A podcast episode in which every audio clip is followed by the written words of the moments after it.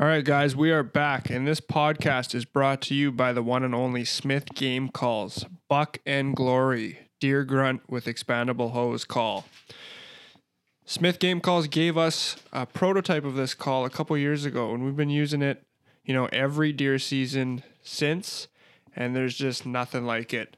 Um, I've had more action with this call than any other grunt tube, and if you guys are looking for a new deer grunt tube, check out the Buck and Glory from Smith Game Calls.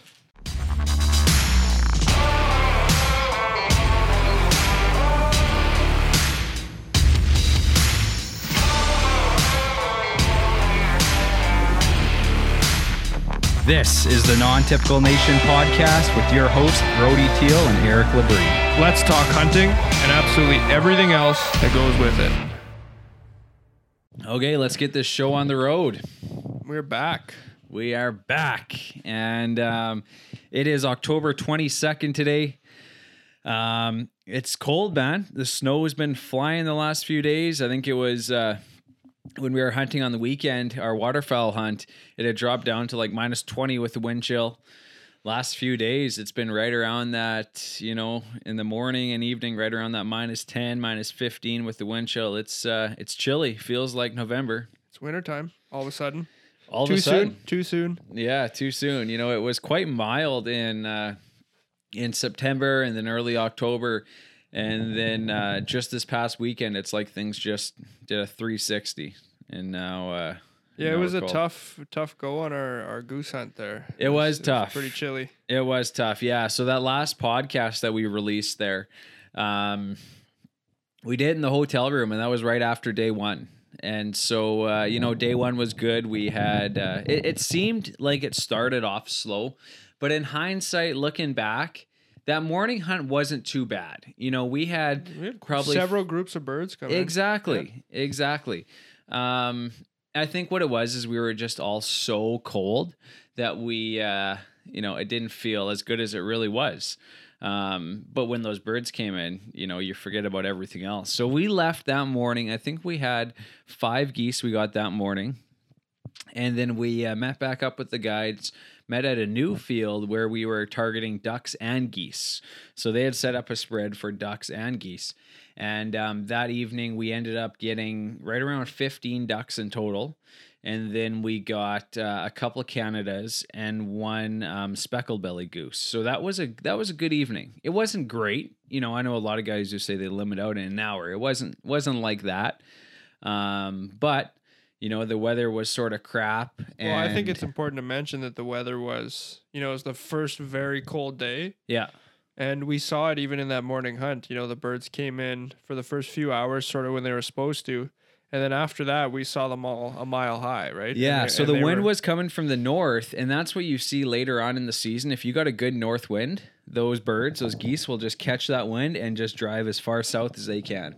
Yeah, and we saw, you know, hundreds and hundreds of them just flying above us long ways away, right? Not Yeah. even thinking about landing anywhere. No, no. So that was tough. Um, but yeah, the afternoon wasn't too bad. And then Braden and my dad actually had to leave. Braden had a bit of a, a little emergency there. So the next day it was just me, Tim um, shooting, and then you filming. And uh, we got out to a field.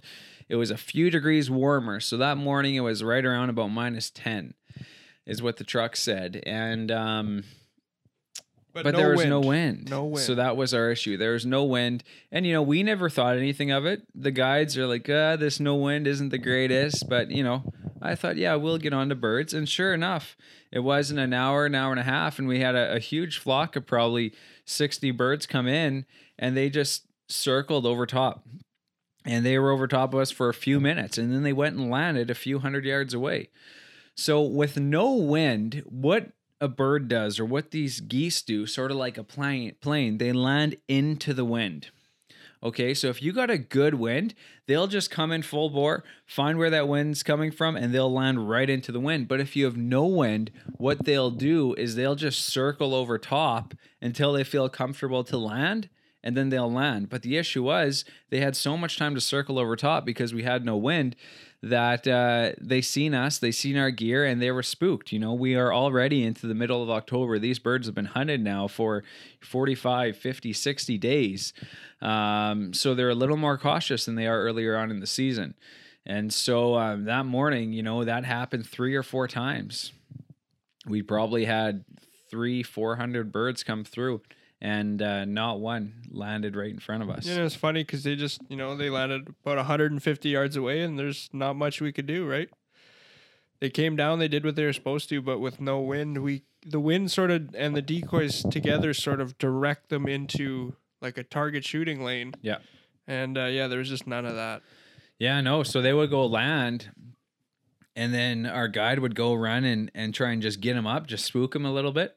And the reason why we did that is so, you know, when more birds come, they don't go land with those ones, but um, they just continued to land in different spots of the field, and it just wasn't working out. So um, took a little break from the morning, and then we got back out into the same field that we hunted the evening before. And uh, you know, we had still not much of a wind. We had a little more of a breeze, but uh, I don't know what the hell happened then. Like the ducks just weren't coming in, and we had a few geese come from behind us, and uh, I think they noticed you as they were coming into land, and we just. I think our gun missed for both guns misfired on like the second shot, and it just, you know, the second day was just a tough, tough day. I think that evening I got one duck, and that was it. Yeah, it was pretty quiet night. Yeah, it was a killer, Ben. And um, you know that's just the way she goes. So that's hunting. You know, Yep. I talked to to Joel, and the next day they had a group out, and in the morning they got 13 geese and 13 ducks, and then they, uh, you know, they they filled the remainder of their tags in the evening. So that's just the way she goes. And the thing with uh, with waterfowl hunting is you might have 400 geese in a field one evening, and plan to hunt there the next morning, but they might be, you know, uh, two fields over. You just uh, you never know, right? That's that's hunting. It's not uh, it's not not a never is a gimme.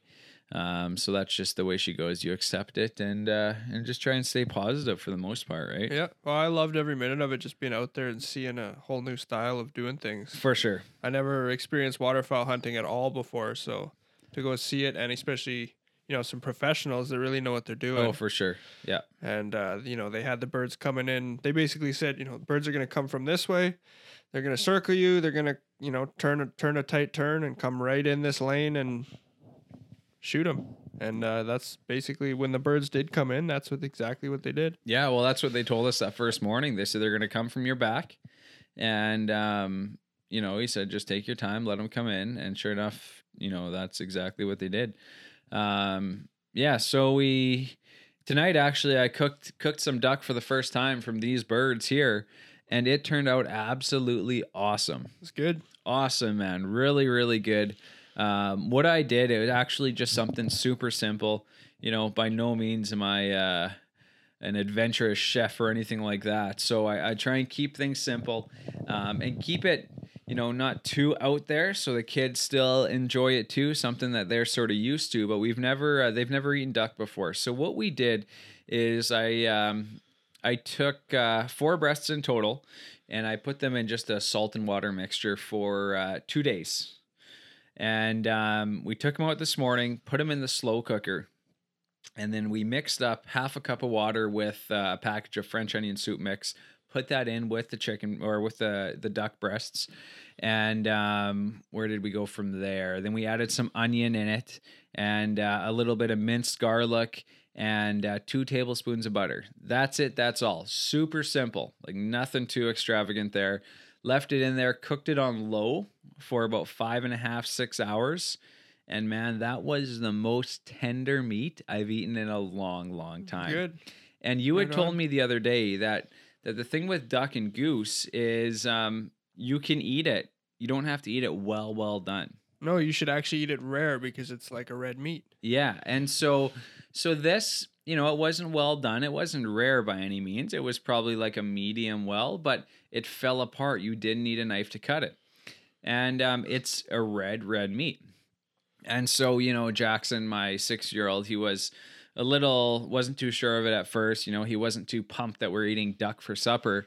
Um, but you know, by the time we he had on his plate, had some mashed potatoes there and some and some carrots, and you put a, a chicken gravy on both, and uh, he absolutely loved it. Finished the duck on. before anything else, and I gotta say, man, it turned out very very good. I wasn't too sure what to expect just with a simple, super basic, uh, you know, slow cooker recipe like this, but it turned out really well. And I highly suggest that, guys. If you got a duck or a few ducks to uh, to eat, just try something super simple like that. The slow cooker's great. You can put it in at lunchtime, and then uh, you know, come supper, it's ready to go. Low and slow, baby. Low and slow. That's the key. So that's the opposite of what I did today. I, yeah. uh, What happened with you? Uh, we pulled out a, a chunk of goose, and uh, you know, I, I sort of had a plan today to come home and, and put it in the slow cooker, the the pressure cooker, and cook it for you know a couple hours. But something came up, so I sort of uh, you know lost all the time this evening, and I panicked a little bit. So I wrapped it in uh, some leftover caul fat that I had from that deer. oh, really? Yeah, so I I kept some of that in the fridge. And so, uh, you know, I rinsed it and I wrapped it up and then uh, I added it. I started uh, frying some onions and some mushrooms and a couple jalapenos. And then I put the the goose wrapped in, in caul fat in the frying pan, covered it, and cooked it pretty low, like medium low heat, um, for probably 25 minutes. And so, did you have your jalapenos and stuff in the pan as well? yeah. Oh, Yeah. So by the end, it was all like caramelized vegetables. yeah. um, which was good. But um, yeah, when it came out, it was basically like chewing on a football. Really, a super It- tough. It was pretty pretty rubbery. Interesting. Um, like you could get it down. It, it it wasn't dry, but it definitely had a dry texture. yeah. Um, it didn't taste like anything. Like you know, Katie, she was like, "Yeah, it definitely tastes like a bird," and I I couldn't L- I like couldn't a- honestly taste Like anything. turkey breast, maybe, or Yeah. Um, it didn't taste like anything to me. It was just tougher than hell. So Yeah. Next time, I'm definitely not going to, uh, you know, try and quick fry it. Or So you anything. cooked it on about a medium heat. Yeah, about a medium heat and uh, for about half an hour, but it just wasn't. Uh, like in hindsight, I probably should have sliced it up into little slices and then just sort of fried it that way. Yeah. Um, but I fried it as two chunks. Yeah. Like, and it looked like backstrap. You know, like a chunk Oh, of yeah, backstrap. Yeah. that's what exactly what it looks like. Uh, even when you cut into it, it looks like a red meat. It looks Yeah. like beef almost. Um, but yeah, no, it just was not not good. Uh, not good texture. So have you eaten goose before?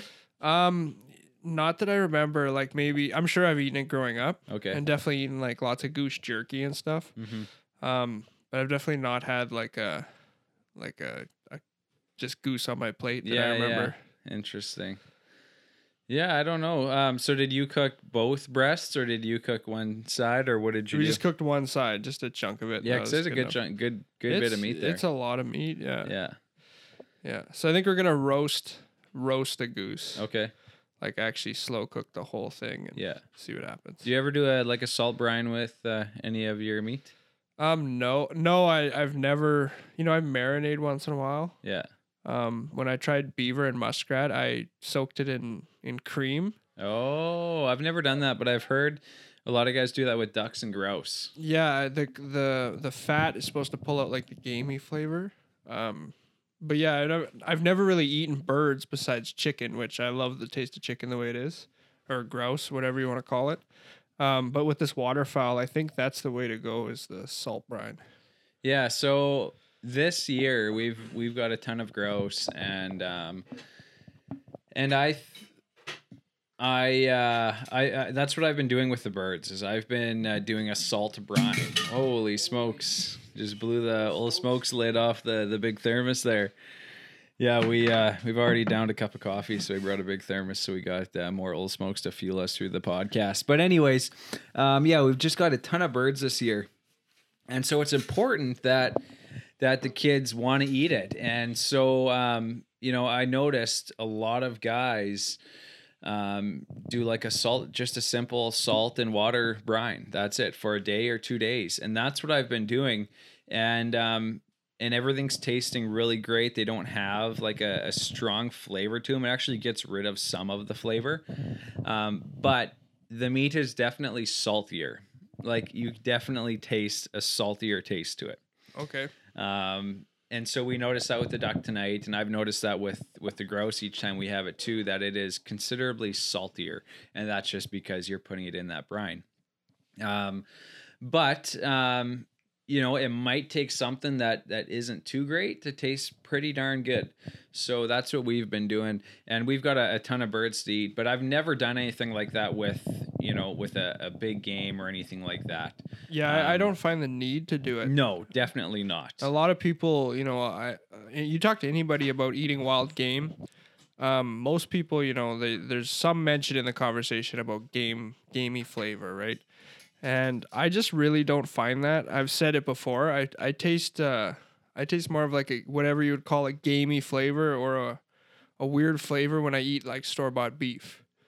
And I can definitely tell definitely tell like store bought beef from you know what I'm used to eating is bear, or deer, or elk, or moose, whatever whatever it may be. Um, it just tastes like that animal, but there's definitely not a a gamey flavor that's uh, you know bad or that I don't like. Uh, grouse definitely has a little bit of a different texture than store bought chicken, um, but I would say that's probably probably just like any of the other meats. It's it's more of an active animal, right? It's not just sitting in a barn eating and not running around or anything. Yeah, so putting it in a brine really does help tenderize it a bit, Mm. and it's definitely more tender. I found um, than just cooking it, you know, fresh. Have you tried that with grouse? Oh Putting yeah. in a salt brine? yeah, yeah, for sure. No, I've been doing that all year. Oh, okay, yeah. Yeah, and and it's definitely more, uh, a little more saltier, more of a saltier taste to it. Doesn't it taste like a denser meat though? Like it- like chicken compared Oh, to grouse 100%. versus like store bought chicken. One hundred Like store bought chicken's like flabby, rubbery, and then when you cook it, it sort of just falls apart. It's almost like fish. oh, for sure.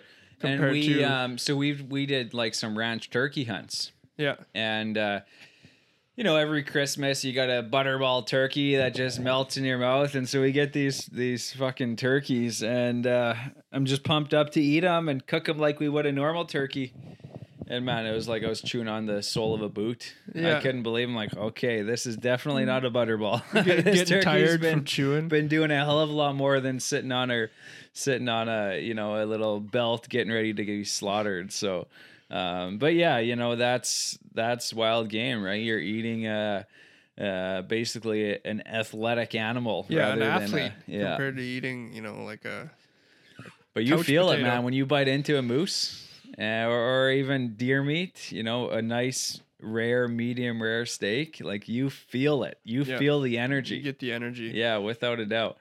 And uh, no, it's it's you know extremely nutrient dense, and so I, oh, I I actually worry a bit that you know by doing these brines and sort of taking out some of the the natural flavors and whatever you're taking out with that salt brine that you're losing a little bit of nutrients. But I don't I don't know if you are or not.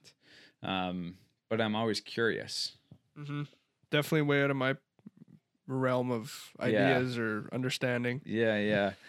But um but yeah, no, we've we've been doing a, a really good panko shrimp breading for the the grouse that has been really good and super simple. Just um, you know, flour, egg, and panko, and um, then we fry it, and they're just absolutely delicious. The kids love them. But we've actually eaten so much of the panko grouse that we're starting to get sick of Yeah, it. yeah. Um, like the other night, we were out looking for deer, and um, you know we're with the kids, so we're just covering ground on some old trails and whatnot. And so we tell Amy, I, I'm like, you know what, leave the 410 at home. We've got a, a freezer full of ducks and grouse. We don't need any.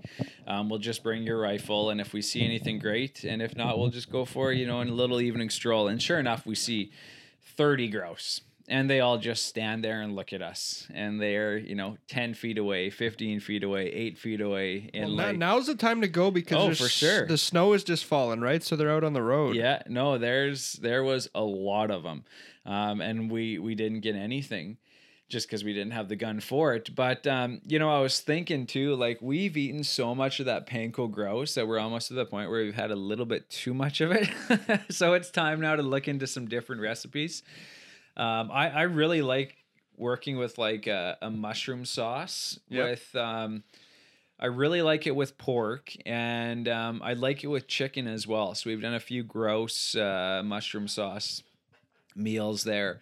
Um, and I was thinking of trying it with duck as well. Um, so we'll uh, we'll try that out and see. But um, yeah, so tonight we cooked two ducks, and I think I kept six in total. So we only have a couple more meals left.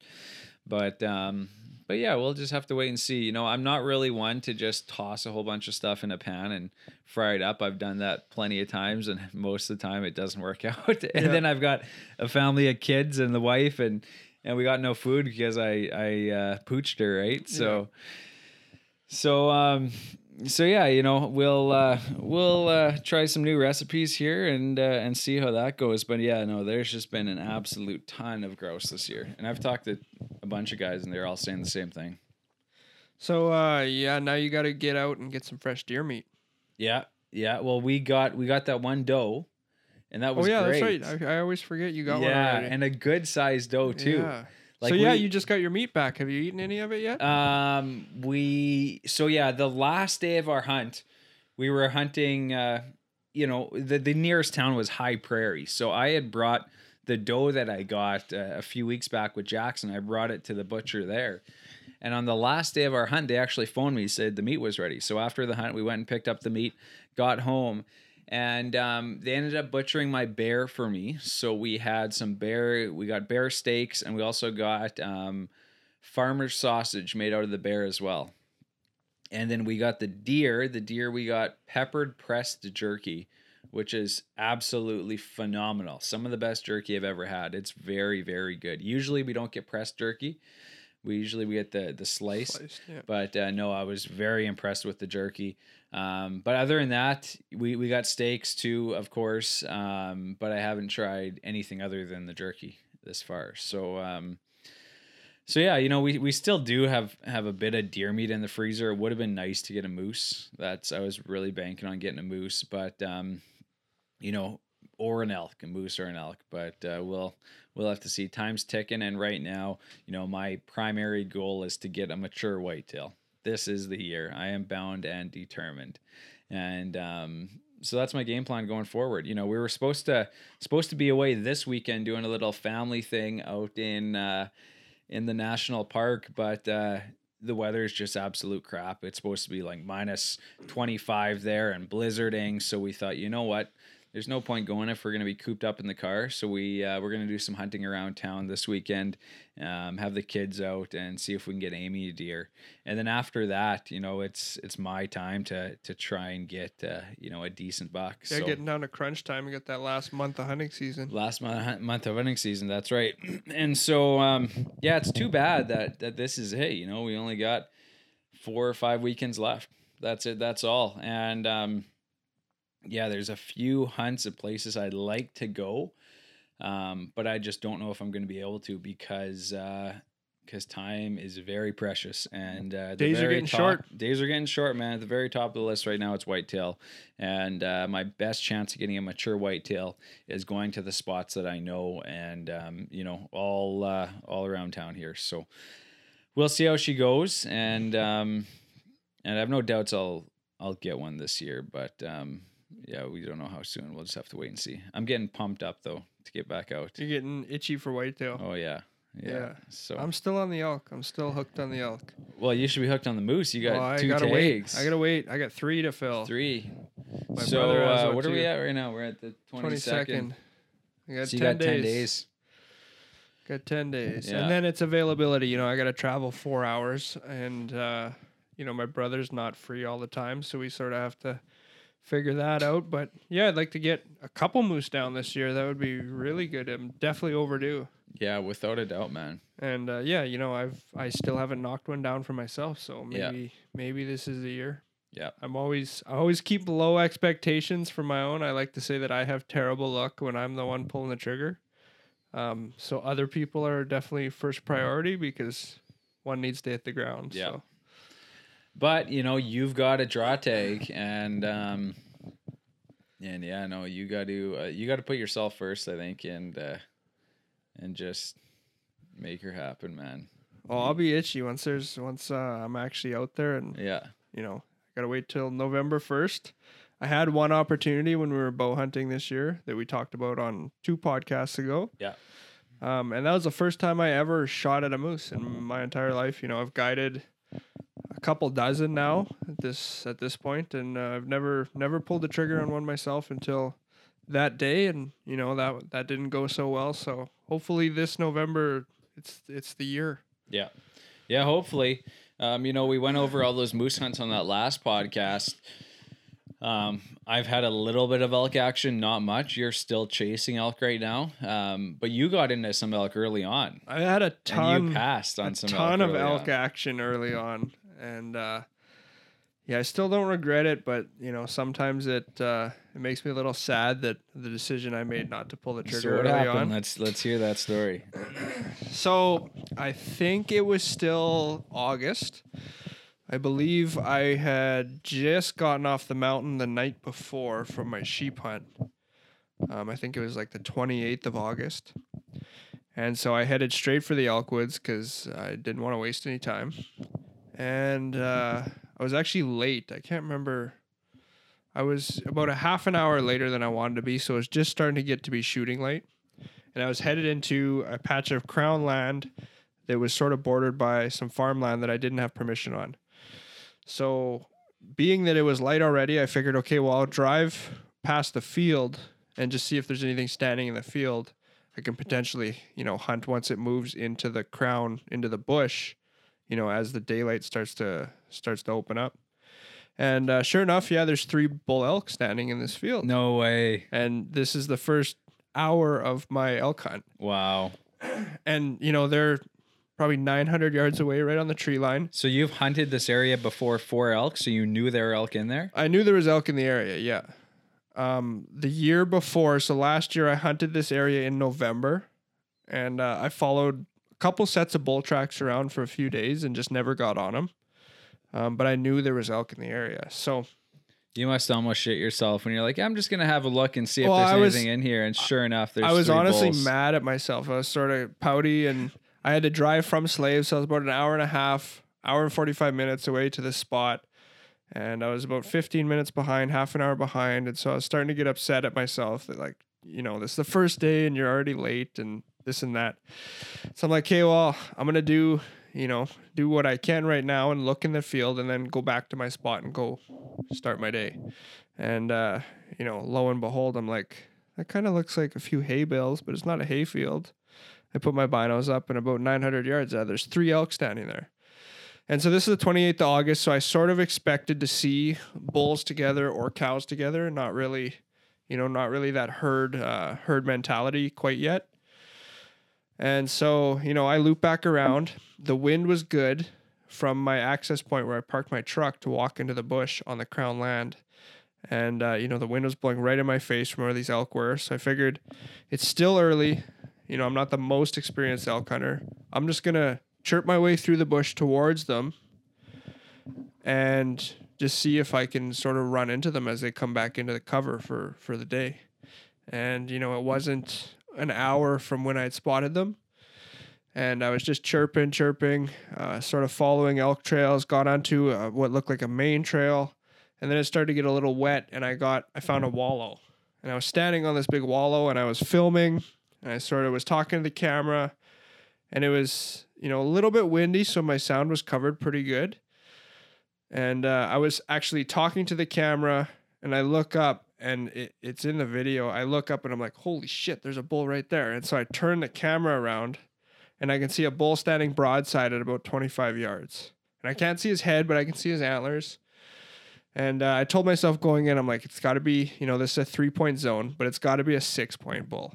Like, I'm not going to shoot anything right away unless it's like a six point bull. So, trying to f- focus on filming and also running my binoculars to sort of count the points. I couldn't really get a good look because of all the all the leaves and the brush. And then I saw another bull, and this bull was looking right at me, and all I could see was his eyeballs and the bases of his antlers. So I didn't know how big he was either. And uh, you know, they're both at about 25 yards. And so I, I moved in where I could behind a big aspen tree. And then I just I think I was just waiting. I might have been chirping a little bit, trying to get him to move in. Still had good wind. And uh, the the first bull that was broadside started to step towards me. And so I nocked an arrow quickly and tried to focus the camera. And then he stood behind a spruce tree at about 15 yards. And uh, you know, I was at that point I was shaking and and just trying to keep a hold of myself, get get a good range on him, but keep the camera on him. And then trying to decide if I wanted to shoot him in the first, you know, hour and a half of my hunt. And then, uh, you know, he didn't present me a good shot, so I didn't draw back or anything. He sort of moved off. I don't know if he winded me or just saw something he didn't like. And then immediately after, the second bull comes in, and he's standing in the same spot but behind the same tree. And he quickly sort of moves off. And then I think, you know, I think I blew it. I'm like, oh, I don't even know where the third one is. Doesn't really matter. Um, and so I'm talking to the camera again. And then as I'm talking to the camera, I could all of a sudden this third bull is like walking towards me, and he comes right into like ten yards. Holy smoke! And so the only thing between me and this bull now is like I'm standing on the edge of the wallow. There's one big aspen I was hiding behind with my face while the camera's sort of down below, and I'm running it with my hand, and I'm holding my bow with an arrow nocked. And then I'm looking at like basically looking at this elk in the eyes, and it's it's like a four point four by four, four by five maybe I think when I look back Yeah. in the video. And uh, I could have shot him for, you know, he stood there for like two minutes. Wow. And I could have, you know, poked him right dead center in the chest. Yeah. Um, I think quite easily, but it was, like I said, the first hour and a half of my hunt. Um, and I just thought, you know, great, this is going to be the season, right? Yeah. This I finally figured it out, Yeah. right? Like it worked. Script, the the elk got the memo. They were right where they were supposed to be. Um, and then yeah, I didn't have any other action for probably two weeks or two and a half weeks. Didn't see another elk at all. Wow. Yeah, having having uh, action like that on your first day gives you pretty high expectations for the it season sure ahead. does. And so my first day of elk hunting, we didn't see a single elk. We chased bears all day because that's all we seen. And uh, the second day I went out, it was a similar situation where uh, the guy I was with had got a arrowed a bull the day before. And so I'm not too fond of going to the same spot where bull was just killed, but that's what we did. We went to the same spot, and sure enough, you know, not uh, probably four or five hundred yards from where he got his bull, we got into uh, a herd, and they didn't make a sound until we were, you know, within eighty yards of them. And this was right around that September fifth, September sixth, and there was three or four bulls in the herd, and then a whole bunch of cows, and I was in that herd for 45, 50 minutes. But spot and stalk hunting. Spot and stalk filming is very tough, but then when you're spot and stalk filming with a bow, it's nearly impossible. No, it's terribly hard. It's very tough, right? So the issue I was having is is we'd have a bull in front of me, I'd range him, okay, I'd get his range, get my camera on him, get my bow ready, and by the time I'm ready there, they've moved ten feet, and they're just constantly moving back and forth. And uh, we were in a in a big, huge cut block, but it was grown in, so all you could see is their heads basically. Every now and then you get a glimpse of their body, but um, you know, it just didn't happen. And I was in the herd for nearly an hour and it just burnt my whole camera battery. And then they went silent for 25 minutes, half hour. Couldn't see them, didn't know where they were. Some of them ran off. So I'm like, you know what? Let's back out, go to the quads. Um, go. I was soaking wet because it had rained the night before. Well, I said we'll get some dry gear, get a new camera battery, and go from there. Get back to the quads, get our gear, head back in for the evening, and we just couldn't find them. And um, you know, that first morning, by the time I got back to the quad, I had such high expectations because I'm like, man, like we were right in them. It's gonna be like this, you know, each day we're gonna get one for sure in the next few days here. And it just didn't happen. Hunted my ass off for like two or three days after that.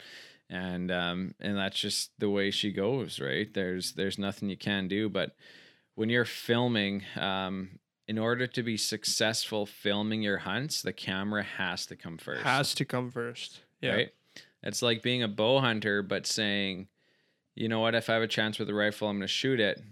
But then you're never going to shoot anything with a bow Yeah, because you're always just gonna fall back you're on always that going to rifle. fall back in the rifle. So, um, so yeah, the thing with the camera, if, if you don't get that that elk or that deer or that bird or that bear in the frame of your camera before you get it in the frame of your sight, well, you're never going to get anything on film, right? Well, and I, And I so- used to think, you know, when we first started filming, I used to think, You know, I can't screw up the opportunity for the camera because then the opportunity won't happen. But if you don't get the opportunity on film, Yeah. like if a bull comes in and he starts raking a tree, you don't want to set your camera up because you don't want it to stop raking the tree. Well, it doesn't matter because you didn't get the bull raking the tree on the camera. yeah.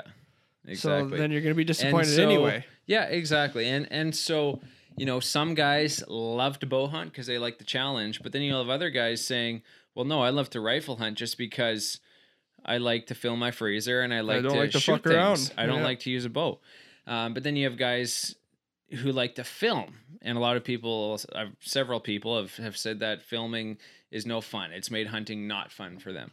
Um, but you know, you could say that about bow hunting, or you could you don't say that. you don't want to really film then. Yeah, you don't want to film then. Exactly. Like that's, that's exactly not that's it. not what you're out there for then. Yeah, for sure. And and then there's some guys are saying, well, you shouldn't be out there to film. You should be out there to hunt.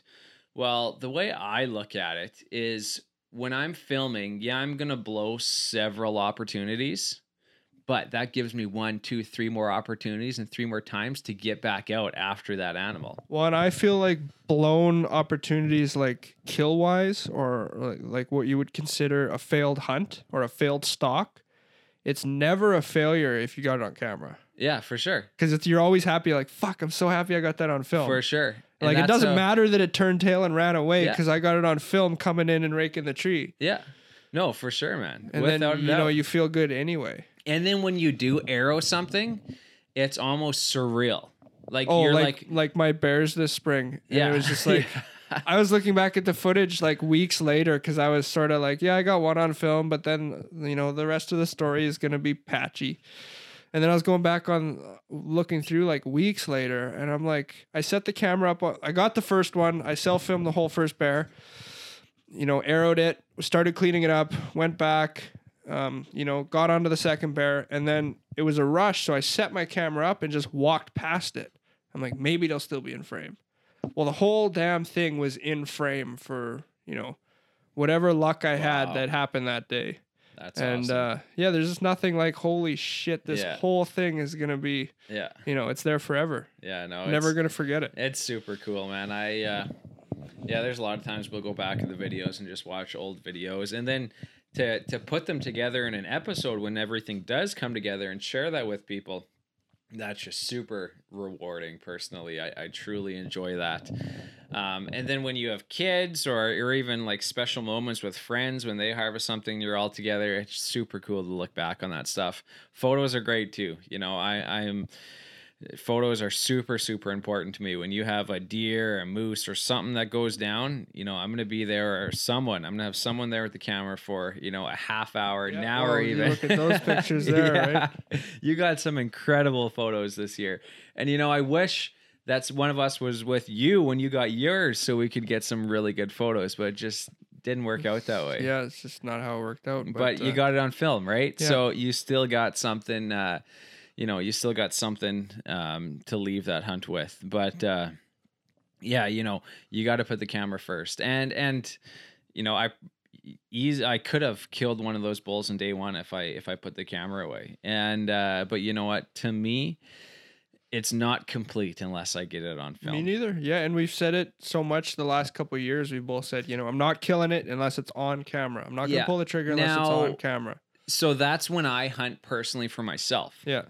But when I'm hunting with my wife and my kids, um, I'm not worried about the camera. Like the camera is is with me on every hunt yeah. when I'm by myself. But Yeah. when I'm with the wife and kids, um, the camera, I don't even bother with the camera because it is a lot of work, and Oh, I don't yeah. want to put that on them and and sort of dampen their hunt. Um, now Jackson, he's getting super comfortable in the camera. Like he'll talk to the camera like I do and everything else, and he he enjoys that. Um, but um, you know, when I'm with the family and we're doing a a grouse hunt or even a deer hunt for Amy or something like that, I don't mess around with the camera. I'll bring it along if we see something and I want to film it, but I don't. I don't uh, run it like I do on on my own personal hunts. Yeah, neither do I. You know, I always have anytime I'm hunting, I have the camera with me. Um, but I definitely, you know, I'm more about taking pictures for people. You know, if I'm out with my brother or my family, my parents, whatever, I'll pack my DSLR. Yeah. And I'll take photos for people. because you know the the video camera can be a little much or a lot much for people. For sure. Um, you know, it's just that feeling like you're being watched. Yeah. When you you sort of have to remember that you know none of this might go any. It might not do it. We might not do anything with it. Most of it won't. Yeah. and uh, and you know that's just something we've gotten used to because we've been behind it the whole you know for a few years now. Um, but yeah, it's it's a lot for people that you know just aren't into that. Yeah. And and the hunt is definitely more important because you don't want to spoil the hunt because you want to get something on film. You Yeah. don't want to spoil somebody else's hunt, Mm, right? Without a doubt. No, without a doubt. And I um like I always try and lay the ground first if I'm going hunting with somebody or you know, if I'm going hunting with somebody and it's a hunt that, that mm-hmm. I've planned and, and they're shooting or vice versa, and just try and clear it right off the bat, like, hey, I'm gonna film this. Are you mm-hmm. okay with that? Or do you want me to film this? Or should we not? Or should we? And um, and then that mm-hmm. way you're on the same page, right? Yeah. But um, but yeah, no, when it all does come together, it is super rewarding. But you know, like you said, um, I would probably say eighty percent of the the or even more than that, probably ninety percent of the stuff you film or that we film won't go to air. Like yeah, won't make it an episode or episode probably or even anything. more than that. Yeah. Like you think how many hours we fill up on memory cards for one 22 minute episode, Yeah. right? Um, but with that being said, you never know when something's going to happen, right? So we always have that camera in hand. And um and yeah, when it does come together, it's it's super rewarding. And when you are focused on filming, like um, one thing I've totally committed to myself is when I'm hunting for myself and I'm filming, the camera's in my hand yes, all the time. yeah, You've seen it. Bo bow is strapped Bow to your is- backpack or your is either hand. strapped to my backpack or in my other hand. Yeah, And uh, you know, even when I went on, I, even when I go sheep hunting, I have one trekking pole Yeah. and the camera and the Oh, tripod really? are in my other hand. okay, Um, you know, I went with these guys here two weeks ago, and uh, you know, Manny Boreal Huntsman, he Yeah. he said, "Man, you're crazy. You're just gonna pack that thing." I'm like, if I don't pack it, it's not coming It's off not my back. off, yeah, And if you know you fall in the creek, I want to get that shit on film, yeah, and it's not gonna happen if it's strapped to my back. yeah, And uh, I really picked up a, a real enjoyment for just filming too, yeah, and I think that's just part of the guiding, and it's sort of filled the time this year for sure. um, you know, being able to go with those guys or going with you, you know, this spring and Yeah. filming your bear hunt. Um, it's good because it's just like guiding, except, you know, I'm more inclined to keep my mouth shut and just let it sort of roll out and then be behind the camera.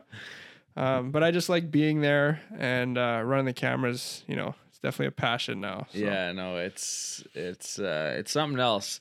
Um so my expectations of, you know, the size of animal has definitely lowered um since I've been hauling a camera around. Like if I if I I told myself if I had a chance at a legal bull and I've got it on film and I've got my bow in hand, I am taking that shot because Well, that's a good control for, you know, when you go into a hunt, you're always like, okay, well, what's my expectation? Like, what am I going to shoot? Um, you know, if you have a limited limited time slot, maybe you're thinking like, okay, I'm not going to pass on something the first day that I'm going to want to shoot on the last day. yeah, And I say that to a lot of guys when they come up to hunt for my guided hunts is, you know, don't pass on a small bull that you might shoot on the last day. That might be all you see just because that's the way it works out.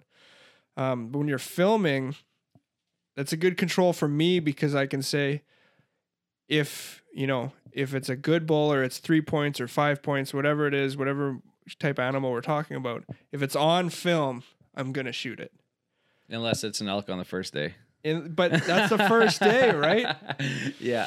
and I so sort of that- have that, you know, the the weapons sort of put away on the first day unless there's Okay. a, you know, something that's just totally unbelievable. for sure. I'm always I'm always way way more worried that I'm gonna end my hunt too soon then I'm gonna go home empty handed.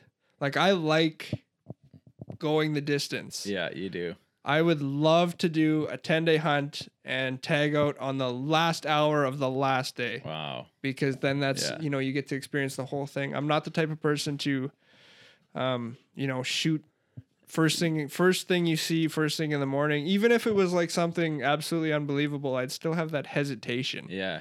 Like, no, I still want to hunt. I don't want it to be You- over you yet. like exploring. I don't want it to be over yet. And you aren't a tree stand guy, I've noticed. Like you got to cover ground and explore ground, and it's it's a commitment to sit in a tree for me. Yeah. Like I have to I do more hype like hyping myself up, self motivation for sitting in a tree for like a day or an afternoon than I do for like a sheep hunt now. wow, Because a sheep hunt, I'm just like, okay, if I don't forget any gear and I have the right clothing for the weather, I'll be fine. You know, Yeah. it's gonna suck, but I'll be fine. But sitting in a tree, it's like, am I gonna go crazy? Am I gonna fall asleep? Am I just gonna get out and walk around anyway? So then I end up packing shit for walking, and then I, you know, it only takes two hours, and I'm like, ah, yeah, I'm just gonna go for a walk. yeah. It's it's tough for me to sit in a tree. Yeah, so that that that old rule where they say don't pass up on something the first day that you would shoot on the last. Um, you know, when it comes to elk and moose, one hundred percent, I agree with that. And Especially if and you got my say rule. like a long weekend and that's all you got. Yeah. And now I'm talking general tags because if I Yeah. draw if I draw a draw tag next year, which I've waited five, six, seven years for, now we have a trophy tag. You're gonna be a little bit picky, And so now, you know, this is my time to try and get a decent and, bull. and that's fair. Yeah, but a tag that we get every year, um, like, yeah. So so when it comes to the archery moose, archery elk, even a general elk, I feel I don't have enough under my belt yet that I can be extremely picky with them, and we get to tag. You know, every year, but it's it is a tough tag to fill. Like it's not like a whitetail tag or a bear tag to fill, right? It's definitely tougher. So if I have an opportunity at something on the first day, first hour, I'm taking it. Um, we're lucky in Alberta because we have a lot of opportunities. So if I fill that moose tag, well, I still have five, six other tags to fill. Or if I fill that elk tag, vice versa, right? Um, but when it comes to deer or bear, they are plentiful enough that I feel like I can be picky until the last, my last three or four days of hunting. When it comes to my last three or four days of hunting, that is when the time comes. You know, if I have the chance at you know, a last day deer on film, I'm taking it. Um, so I always think though, like I'm always in the back of my head, it's always like, oh, but there might be something bigger, like right after. yeah, for sure. And, And and, I've- I've, had that before. 2018, I hunted my butt off all year in the tree stand. Last couple days, I'm like, okay, man, this is it. I got to get out of the stand. I got to get on those cut blocks. I got to rattle. I got to call. It's mid November. It's cold. We got to find a buck. And sure enough, I spotted a couple small ones in the morning. I let them be, walked around, covered some ground, went. My quad actually broke down on the cut line. And I said, hey, this is my last day. I'm going to go hunt. I'm not just going to leave my quad there. I'll deal with it tomorrow. I'm going to hunt. And sure enough, small buck came. I shot it, got it, and it was a nightmare to get it out because it was way back in the cut block. I didn't have my quad. But, anyways, I get back to the. So I shoot the deer and I get back to the main cut line, and there's still about 15 minutes of hunting light. And sure enough, what crosses the cut line? But like a big bodied buck, like a good sized buck. But I wouldn't have seen that deer from where I was sitting. Yeah. So, you know, I didn't get too rattled about it. It definitely, you know, it struck my mind that, hey, like there's a nice deer, a lot bigger than the one I shot. But, um, you know, I don't get hung up on that because it was the last day.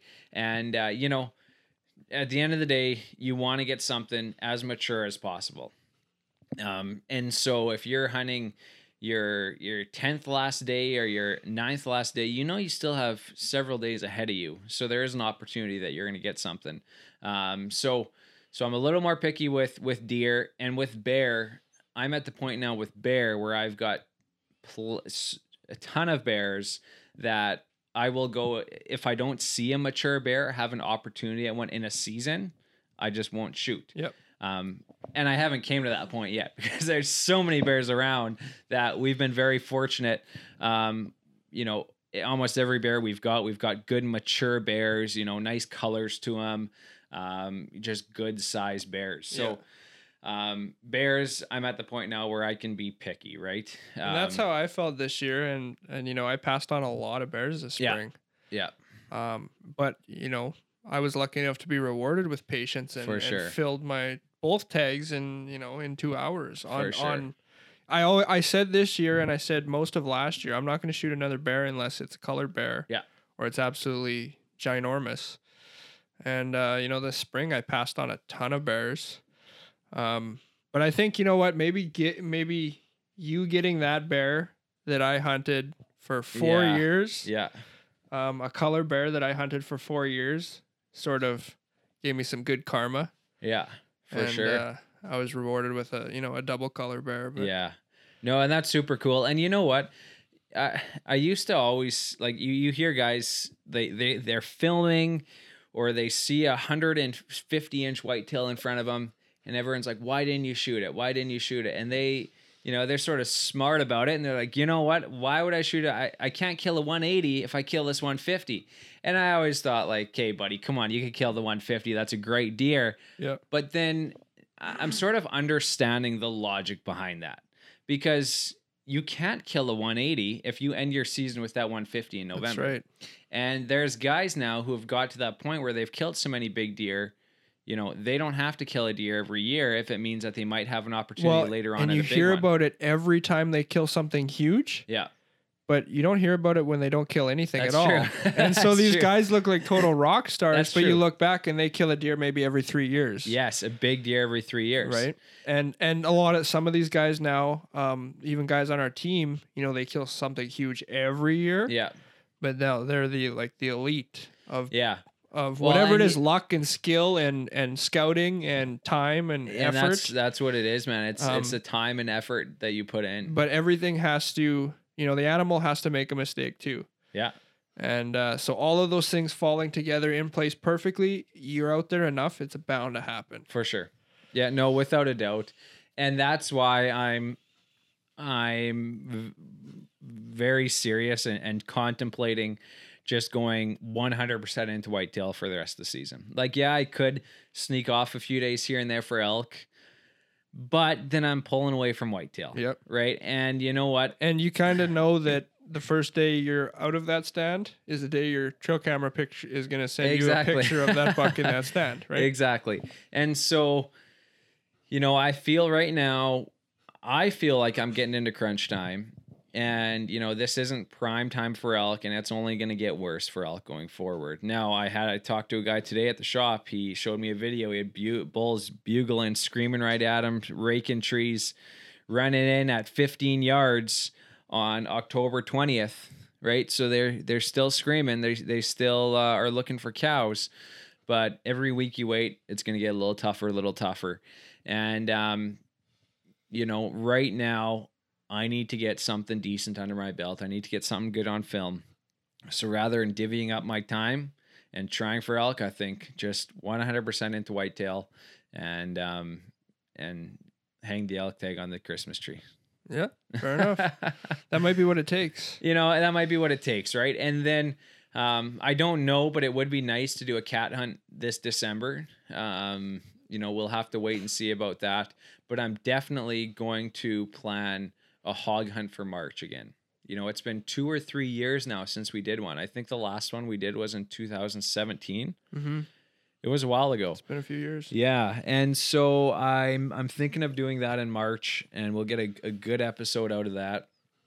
Um, but um, but yeah, I, I think the elk and moose, as sad as it is to admit, I think uh, I think they might be a write off. for this year. But Yeah. hey, if it means that the extra time gives me uh, you know a better chance of getting a decent buck, I think it's worth it. well, if you set your goal for the big whitetail, um, and you hunt it hard, you're not going to be that disappointed if you don't end up. You you know the reality of of hunting. You know giant whitetails. You know Yeah. you might go home and hang that whitetail tag on the Christmas tree too. Well, oh, But- man, I am if you put all your time and days into it, yeah. um, you know, go the distance. Either way, you're gonna come out of it, you know, better than if you just sort of slacked off and decided to go hunt elk for the last couple days and didn't see anything. Yeah. No, and and you know, time is so limited. Um, I never feel like I haven't I spend enough time in the field, and and and realistically, I like I spend as much as I can, but I'm not out there for weeks at a time. I just, unfortunately, I just can't. Um, so you know, I got to stack the odds in my favor. Early on, it was moose, and we hunted hard for that. And you know what? I was awarded with some opportunities that I should have sealed the deal on.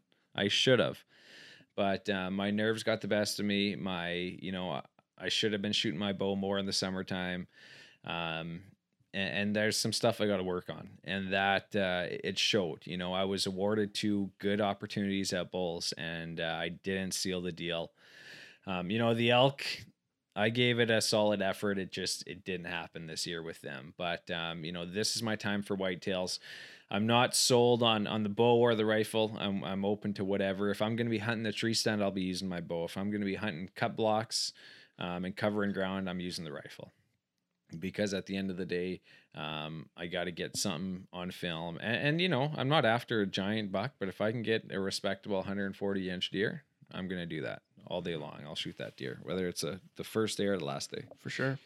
So, so yeah, you know, um, we'll see how it goes. I'm feeling good though. Like I haven't sat in the stand once this year, not once, and sort of on purpose because usually by this time I've spent 15 days in the deer stand, and um, and the deer start to catch on to things a bit, right? So I haven't spent a day in the deer stand. I haven't even climbed up there.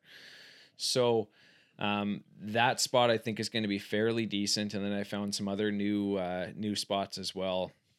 But I've only got I've got two tree stands hung up, um, so you know once this weekend passes, it's gonna be uh, it's gonna be go time for me, and I got to figure out what I'm gonna be doing. But I am pumped right up to get back out there, man. Can't wait.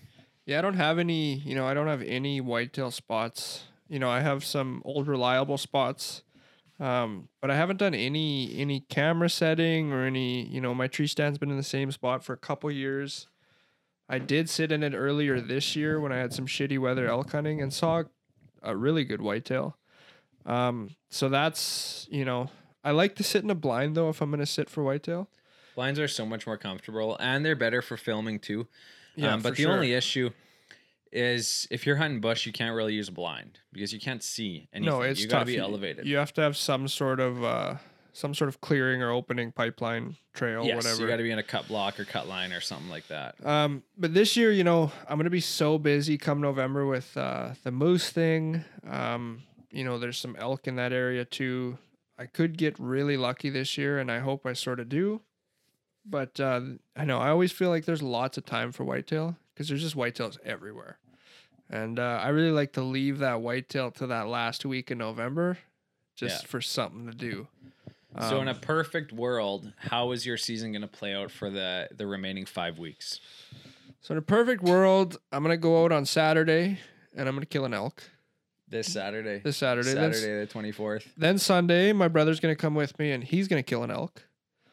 Um, you know, might kill a whitetail doe if we have an opportunity. Um, you know, he really wants to get a bear. If there's still any bears out there, unfortunately, it's pretty cold now, and there's some snow, so there might not be so much for bears. Um, then once November rolls around, you know, we're gonna knock down one, two, three moose and and a few more whitetails, and that would be the perfect world. Yeah. Um, you know, I'm I definitely gonna hunt hard for myself for moose this year. Um, but you know, we do have a couple tags to fill in different zones, so So is your last week in November reserved for whitetail, or is that open for moose if you still haven't filled the moose tag? oh, that's definitely definitely still open for moose. Moose is gonna be a priority. I'm just hoping I can get it done sooner rather than later. Um, but and I'm so one one moose down or the three you guys is a success. oh, definitely any moose down is a success. Okay. Um, but yeah, we're we're gonna hunt. You know, I'm I know my brother's really committed to hunting hunting his moose this year because he's actually drawn a moose tag several times, and uh, you know, is sort of he he drew it a few years when I was guiding, and so I only had time to take him out like one or two days. Um, you know, my dad doesn't really hunt a whole lot anymore. Um, but you know, he's drawn a couple times, and really, he feels like he hasn't really gotten a real opportunity to chase moose. Yeah. Um, so he's very committed this year to like get after it, and he knows that I have the time, the Yeah. availability to go with him. So, uh, yeah, we're gonna hunt his hard. His is close to town, so it's not too bad. It'll be good for you know little day trips, but uh, that area I have to hunt, you know, it's four hours. So Yeah. And so his zone was it undersubscribed? nope. It usually is that late season for that zone, is it not? Um, I'm not sure. He Okay. And uh, how many priority did it take to get that one? I think he had two. Oh, he didn't draw a tag last year? No. Oh, I thought he did. Okay. No. Interesting. No, I I drew a tag last year. Um, but And how uh, does he feel about filming hunts? Uh, he's fine. Like he doesn't, you know, I always sort of have the camera for the action. Like Yeah. I don't really film it. Like I don't have him talking to the camera. I don't do a whole lot of talking to the camera when I'm with him. Yeah. It's more of just like if you have a shooting opportunity, I'm gonna try and get it on film. Yeah, yeah, for sure.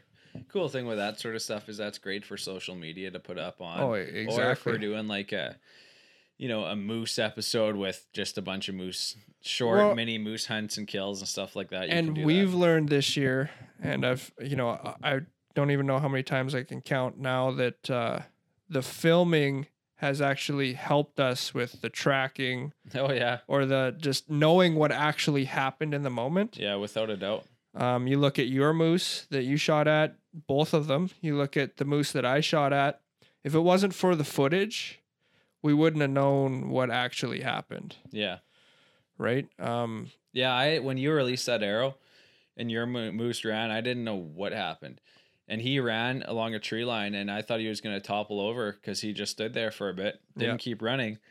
And you told me you're like, man, I thought I hit him. I thought I cranked him. And you, Yeah. if that bull wasn't looking at you, if he was looking away and didn't know you released an arrow, that would have been a dead moose, man. That would have been dead moose every single day. But he looked at you.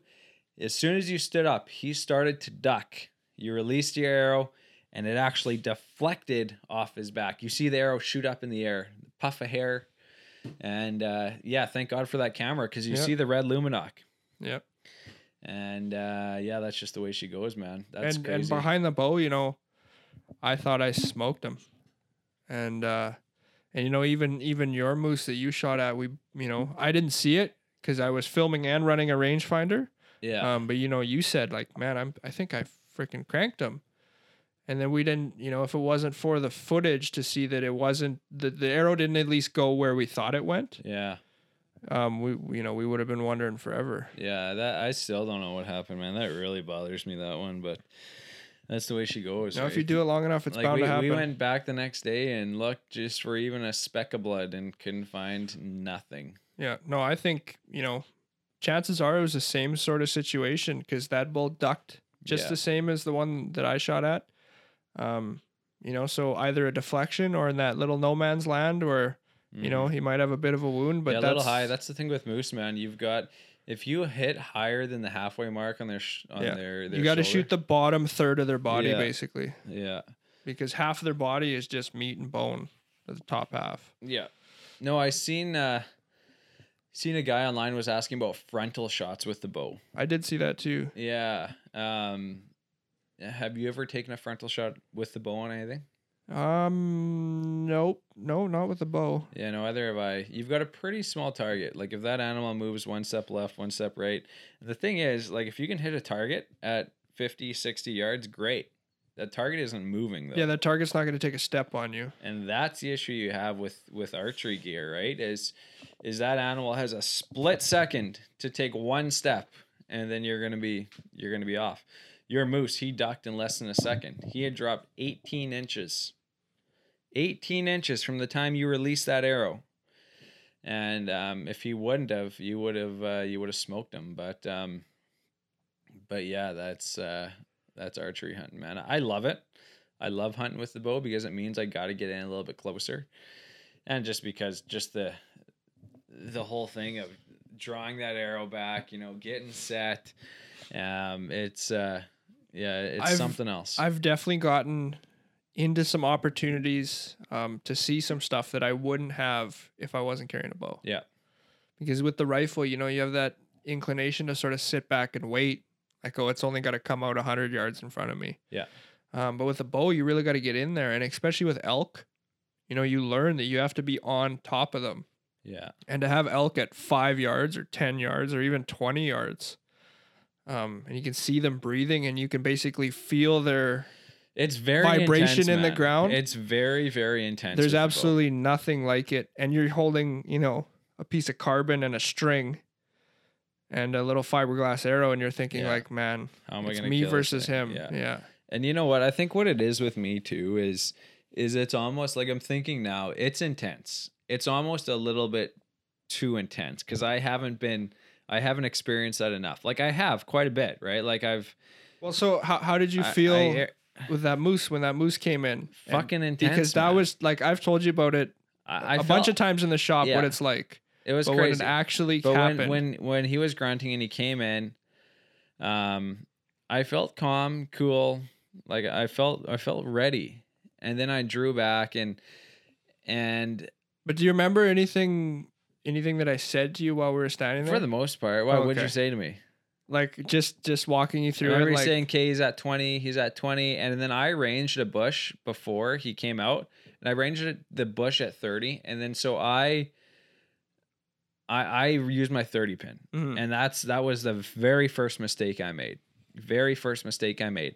Second mistake I made is as soon as I seen him, I drew back. Yeah. But the issue was there was a giant patch of willows right in front of his vitals, and he stood there for a minute. and and his head. Like I don't know if you could see his head, couldn't but I couldn't head. see his head either. So he No. couldn't see us. He couldn't see us. So my second mistake is I drew back, or that would have been the first mistake, is I drew back as soon as I seen him.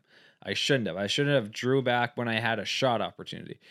Just as I was about to put my bow down, he stepped out. Mhm. So then I pulled the remainder again, put my 30 pin on him, and phew, like I I wasted no time. I should have taken my time.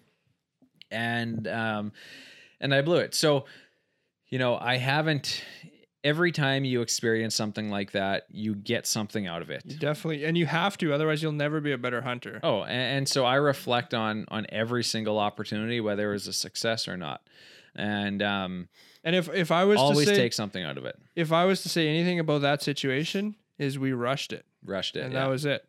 Because the thing with moose, and I've learned it, you know, my first year guiding was my first real experience getting a bunch of moose to sort of come in and Yeah. and, and really experience them. And I learned very fast um, that you don't need to like pull that trigger right away. The thing with moose are they're you know they don't see very well, they hear really well, um, and they smell really well. But if you know, a, a moose isn't really like an elk or a deer where he's gonna like spot you, do that whole deer in the headlights look, and then turn tail and run. It's a big animal and it's bigger than any other animal that's out there. So they tend to sort of be curious. And even if something spooks them, you know, moose are notorious for running five yards and then just turning broadside Yeah. again. And, uh, you know, in a situation where he was standing behind that willow, um, like you said, if you hadn't been at full draw already, you would have been a lot more prepared. Yeah. But we had that whole meadow that he was walking out into. hmm That uh, you know, even if you missed that window first, there's there would have been would have been a whole nother shot shot opportunity Yeah. potentially, right? And that's and that's what I think it boils down to is I just haven't experienced that enough. And so if there's, you know, like I've never experienced anything like that. But to have it at 18 yards and you're almost looking up at it, you're like, oh, like I have to be ready. Yeah. You get that feeling like it, I can't miss my the beat, right? Yeah. I'm a full draw, full draw. KK is he gonna step out, step out? No, he's not. I'm about to put down. I he steps told out. I'm you- like, hey, shoot, boom. I told And you to put done. down. I was like, he's not moving, let down. Yeah. Because I didn't want you to be all, you know, stressed out from holding it for a minute. You held it for probably 45 seconds For to a a, minute. Yeah. Like it was a long time. and it it didn't feel like like like it was like nothing right Yeah. but you know um yeah no that's just you know it's freaking intense man and so i like i i love rifle hunting because you know you have some of the intensity is taken away because that animal isn't breathing right on top of you and you know if that animal runs 20 30 yards well you can still poke him with a with a bullet right so um I like that. I love just the the reassurance of knowing that hey, if this animal is at 40 or if this animal is at 140, I'm gonna have a good opportunity, right? As long as it's not running or or whatever. So, um, I love that's what I love about rifle hunting. But spot and stalk bow hunting is something that um, that I haven't experienced enough of, and um, like even the whole elk thing this year with the camera and everything else there was just too much going on for me to to to kill one of those elk you know like running the camera running the range um, having my bow and just trying to get in between the collar and the the elk like it was it was a lot. And um and yeah you know but every time you have a, a, missed opportunity or something like that it's just you got to reflect on it. You can't dwell on it but you got to take something from it. And um, I've definitely felt like over the last five or six years, Like I used to be the guy who's who's covering ground and you you see something and you get out and and before you even know, you know, how many points it has, you shoot it, right? Just because that's just If it's brown, it's down. if it's brown, it's down, right? So, but as you get out there and as you experience wildlife more, um, you learn to just slow down a little bit, experience things, just take it in. Um, but when it comes to spot and stalk archery hunting, I'm still as green as as most, right? Um, like I've experienced a lot, especially this season. We had a lot of really great encounters, um, but that's just gonna make me even more prepared for next year. oh, for sure. But I got to get behind that target more and fire the bow. Um, I just got to fling more arrows, a- and that's it. I just haven't committed enough time to uh, to that. But um, and and I just got to start. I got to start. So And uh, you know, this year I sort of well with getting the new bow. I've always liked bow hunting. That's how I started. I mean, when we were kids, we were only rifle hunted. But when I, you know, when I turned 16, I picked up the bow. I got my driver's license. That was I hunted every single day I possibly could, and the only way I could do it was with a bow. Yeah, you could legally couldn't hunt with a rifle I, by legal, yourself. I legally couldn't hunt with a rifle. So, you know, I sat in in you know, shitty old blinds that I bought from a garage sale. You know, I had this old pop-up blind that didn't even it wasn't even big enough to put a lawn chair in. So I, you know, scraped the snow away and I sat in that like that whole first year in November as as many days as I could from dark to dark. And uh, you know, I only had one opportunity to draw back on a buck and uh, it fell apart. And you know, ever since then I've just committed to keeping the bow in my hand. Um, you know, and then I started guiding, so I lost most of my seasons for, you know, a few years. But this year getting that new APA bow has uh, definitely brought the confidence back to my archery and that's all I want to take with me. I almost I've almost equated rifle hunting now to like road hunting. Okay. And I've sort of done that on purpose in my own head to like stay committed to the bow. Yeah. Like, no, if I do it with a rifle, that's too easy. Like then I'm just another guy that shot one with a rifle. Yeah. You know, it's just like, oh, then I'm just another guy that shot one from the road. Um but yeah, you know, I have packed the rifle. I do pack the rifle in the mountains um, for sheep. But uh, So this moose hunt in November when it's freezing cold and you're I think I'm gonna pack both. you got you're Um, packing both. but I'm gonna have the rifle strapped to my back and have the bow in hand. Really, eh? Yeah, and uh, you know, I just really want to do it with a bow this year. Um, you know, I've gotten my bears with the bow. I haven't gotten a deer yet. Um, this whole elk thing, I'm sort of on the fence. Um, I feel like, I feel like elk have pushed me around enough this year that they might just, I might just have to pack the rifle. Yeah. Um, but it's hard for me to leave the bow at home. It just really is. So, um, if you have an opportunity like you did in September where you see a bull moose in a cut block and it's 80 yards away, 90 yards away, or 100 yards away, are you going to grab the bow, put a stalk on it, or are you going to grab your rifle and put it down? Um, I'm gonna. This isn't your last day. This isn't your first day. This is right in the middle of the week. Oh, I'm taking it with the bow. Really, eh? Um, you know, if it's it's gonna be a decision on the fly if I'm packing both. Like if it's a gargantuan moose and I'm like, oh, I really need to shoot that moose. Um, and there's no real way to stalk in on it, then yeah, I'm probably just gonna take the shot. Um, but you know, that moose that we saw in September, as soon as I saw that moose, I saw that big brush pile in front of it. And that was just like clicked in my mind instantly, like I can just get there. He won't even see me getting there. Yeah. So that's gonna cover half my distance instantly. So I was like, a stalk would be a great idea here. Though I- obviously we had no other choice because it was archery season. Mm-hmm. Um, but I think in November, if it comes to the same situation, if that moose is standing in that same spot, I'm gonna go. Yeah, I'm crawling to that brush pile and I'm gonna put a stalk on it. Yeah. Um, I would love for my first moose or elk to be with a bow.